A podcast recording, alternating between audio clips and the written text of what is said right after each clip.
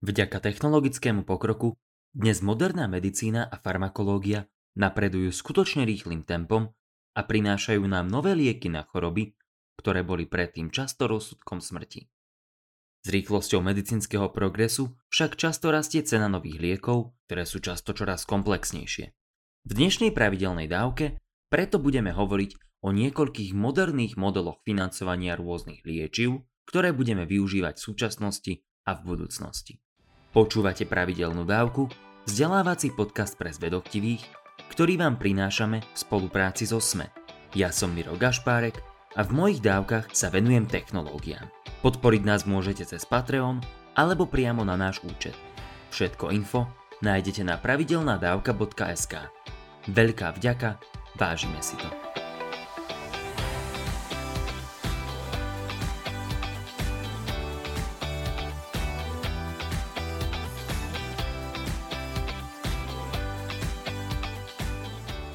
Nebudeme váhať a hneď na začiatku si ilustrujeme príklad, ktorý nám pomôže osvetliť problematiku ceny inovatívnych liekov.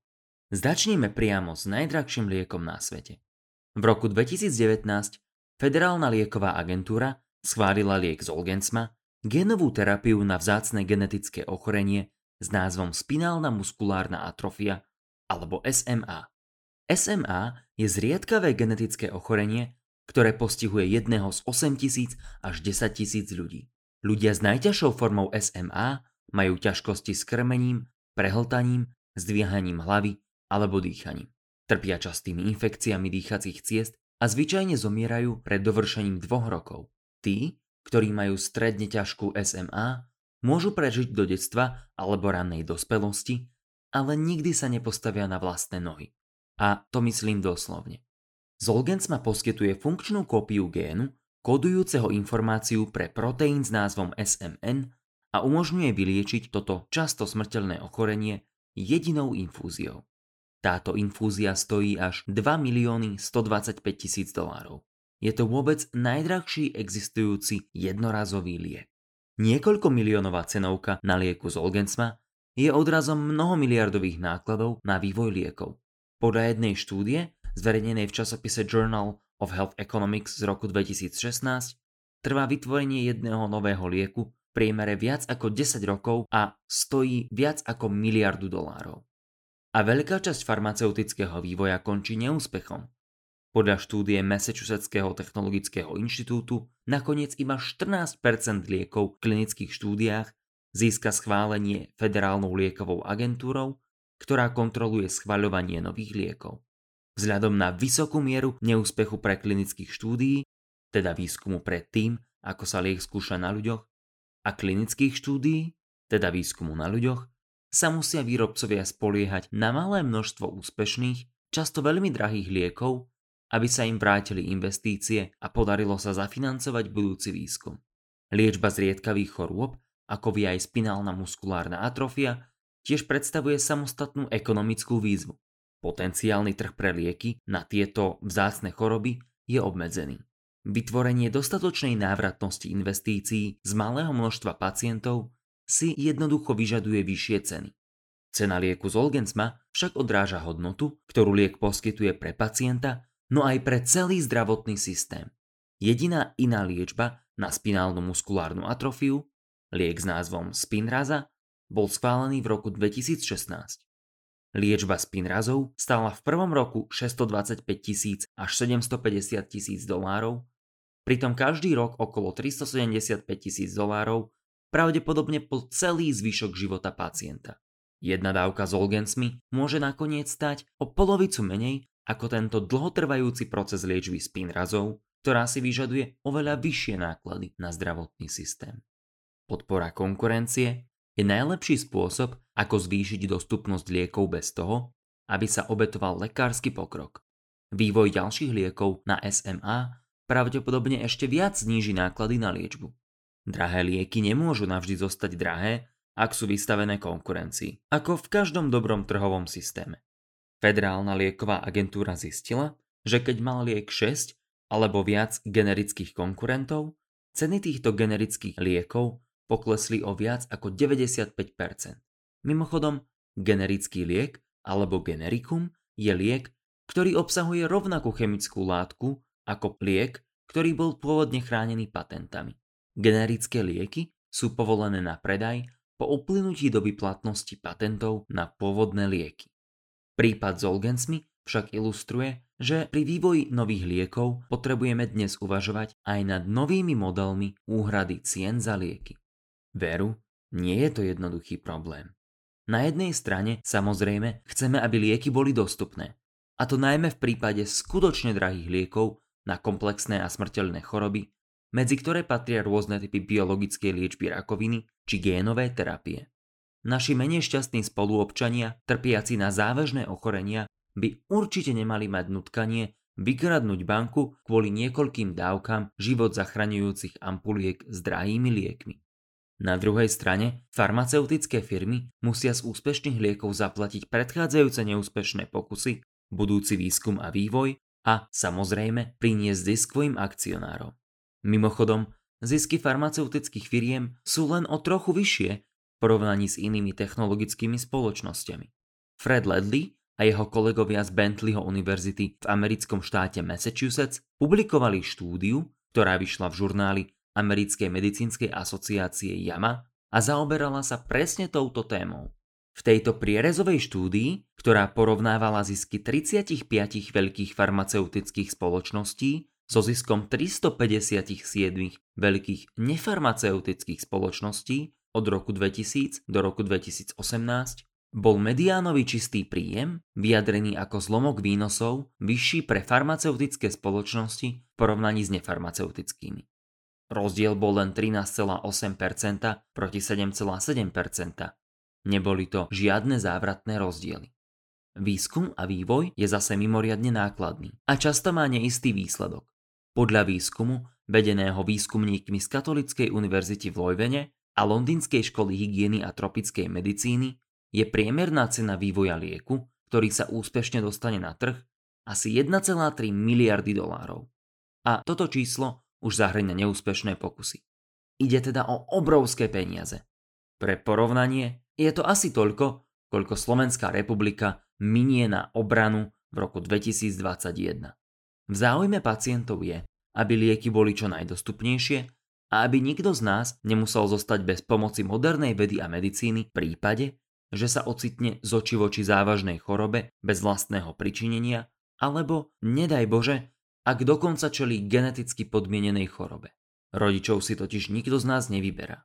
Rovnako je však záujme pacientov to, aby mali k dispozícii široké spektrum nových liekov na množstvo ochorení.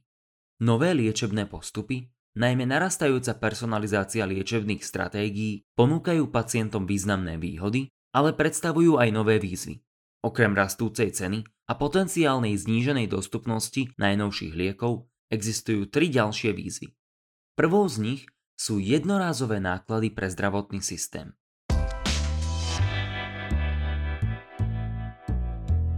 Náklady do systému.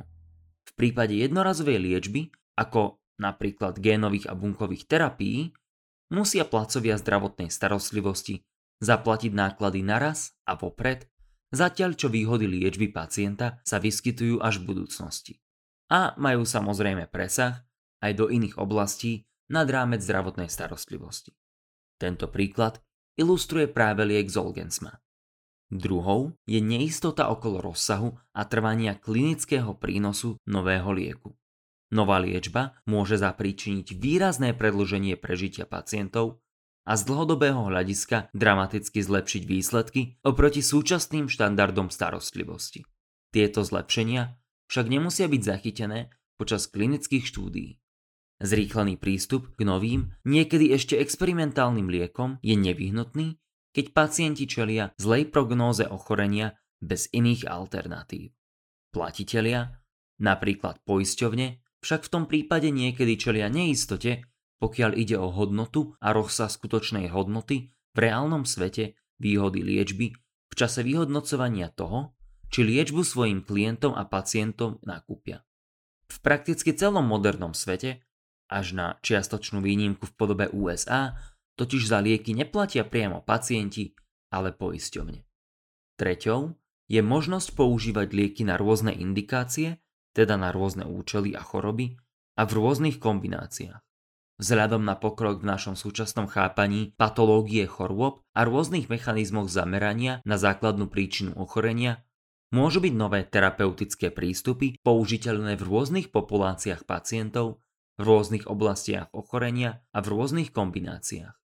Napríklad jeden biologický liek, monoklonálna protilátka Dupilumab, bola schválená na liečbu exému v roku 2017, na liečbu astmy v roku 2018 a na liečbu chronickej rhinosinusitídy s nazálnymi polipmi v roku 2019. Lieky môžu mať v rôznych kontextoch významne odlišnú hodnotu, zatiaľ čo súčasné procesy tvorby cien a úhrady sú často nepružné pri priraďovaní jednej celkovej hodnoty lieku. Mnohé zdravotné systémy nie sú schopné zmerať mieru, v ktorej sa produkt používa na jeden účel, napríklad na astmu, v porovnaní s inými, alebo ako veľmi sa liek používa v kombinácii s inými produktmi, aby poskytli platbu odrážajúcu počet pacientov, ktorí sú daným liekom v skutočnosti liečení. Viacnásobné ohodnotenie kombinovanej liečby môže mať za následok administratívnu záťaž a môže zdržať prístup k novým liekom. Ani v potravinách by ste predsa za obyčajné mlieko neplatili dvakrát len preto, že bolo použité aj pri výrobe jahodového jogurtu, ktorý ste si tiež kúpili.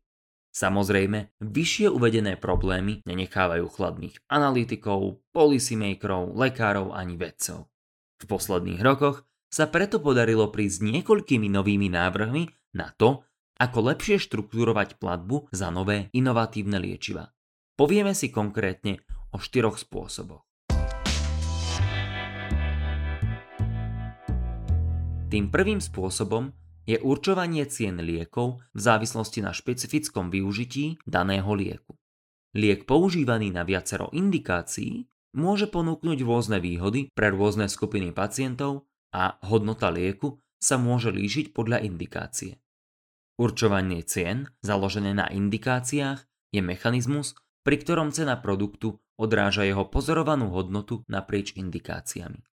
Stanovenie cien na základe kombinácie rieši problém, že kombinovaná hodnota istého lieku nie je iba súčtom hodnoty samostatne používaných liekov na rôzne typy chorôb. Tento systém tiež znižuje problémy súvisiace s administratívou. Ďalším užitočným spôsobom je platba za liek založená na výsledkoch. Platba za liek je podmienená skutočnými výsledkami účinkov lieku. Tento prístup k tvorbe ceny lieku môže byť užitočný v prípade, keď je rozsah a trvanlivosť klinických výsledkov nejasný. Toto je aj prípad lieku Zolgensma. Mimochodom, v Spojených štátoch existujú myšlienkové prúdy tvrdiace, že podľa svojich výsledkov by nemali byť hodnotené len lieky, ale aj lekári. V súčasnosti sú lekári do veľkej miery platení za to, čo robia, namiesto toho, aby boli platení za výsledky, ktoré ukážu. Je to však komplexný problém, keďže ak ste obvodný lekár manažujúci obezného diabetika, ktorý napriek vašim prozbám a hrozbám denne vypije dve piva, zje tri koláče a ešte aj fajči, je vaša úloha naozaj ťažká. Ilustrujme si tento princíp na príklade. Napríklad liek proti cholesterolu Repatha od spoločnosti Amgen mal počiatočnú cenu 14 523 dolárov ročne. Pacienti, dokonca aj s poistným krytím, museli zaplatiť značnú časť tejto ceny z vlastného vrecka. Liečba repathov nemusí byť úspešná a to znižuje šancu, že si pacienti kúpia tento liek. Na druhej strane, vysoká cena spolu s možnou neúčinnosťou nemotivuje poisťovne, aby pokryli cenu týchto liekov. Amgen teda pristúpil na využitie repathy na liečbu založenú na výsledkoch. Ak pacient na repathe utrpí infarkt alebo mozgovú mŕtvicu, Pacientovi aj poisťovateľovi sa vrátia peniaze aj náklady na liek. Platby rozložené v čase sú ďalšou možnosťou. Placovia za zdravotnú starostlivosť, teda poisťovne, takto môžu platiť výrobcom liekov počas stanovených období za každého pacienta, ktorý začne využívať danú liečbu. Štruktúrovanie platieb týmto spôsobom pomáha zmierniť vysoké počiatočné náklady, ktoré by inak boli spojené s jednorazovými terapiami. Keď časovo rozložená platba súvisí s konkrétnym sledovaným výsledkom, napríklad biomarkerom, teda molekulou alebo klinickým výstupom indikujúcim prítomnosť či neprítomnosť ochorenia, alebo dĺžkou dožitia v prípade pacientov s neliečenými rakovinami, núti to výrobcov liekov zbierať údaje o výsledkoch pacientov a pomáha tak získavať lepšie dáta, čo slúži pre lepší vývoj liekov. Štvrtou možnosťou je model predplatného. Za určitých okolností sa môže použiť na oddelenie platby za liek od počtu pacientov, ktorí tento liek dostávajú. Vzhľadom na to, že platba je oddelená od počtu liečených pacientov, model by mohol pomôcť platiteľom predvídať dopad na rozpočet spojený s liečením pacientov v danej oblasti a zabezpečiť dlhodobú udržateľnosť liečenia istých chorôb. Ako funguje tento tzv. Netflix model v praxi? Štát napríklad vyjednáva zmluvu s farmafirmou na poskytnutie všetkých potrebných tabletiek proti hepatitíde C. Štát zaplatí 200 miliónov dolárov za neobmedzené používanie lieku počas trvania zmluvy. Z pohľadu spoločnosti je 200 miliónov dolárov v zaručených platbách dostatočnou odmenou za inováciu a viac, ako by dostali za súčasného stavu. Z pohľadu štátu je 200 miliónov dolárov menej ako 240 miliónov dolárov, ktoré by inak zaplatil za liečbu rovnakého množstva ľudí. A štát bude mať neobmedzený prístup k liečbe. Podobný, aj keď trošku odlišný prístup používa aj americký štát Louisiana. Ako vidíte, inovatívnych spôsobov, ako platiť za lieky, je veľa. Ako budeme za drahú liečbu platiť na Slovensku v krátkej budúcnosti? Je to dôležitá téma, ktorej význam bude v čase len narastať. Preto je dôležité, aby sa aj naši analytici, policymakeri a všetci relevantní ľudia venovali aj tejto téme. Toľko teda na dnes a vďaka za počúvanie. Ak máte ohľadom dnešnej dávky nejaký komentár alebo otázku, neváhajte a napíšte ich buď na facebookovú stránku alebo pošlite na môj e-mail miro zavinač pravidelnadavka.sk Ak sa vám dnešná dávka páčila, budeme vďační, ak nás podporíte aj peňažným darom, ktorý vám vôbec neuškodí a nám veľmi pomôže. Nezabudnite, všetko info máme na pravidelnadavka.sk. Buďte zvedochtiví a nech vám to myslí.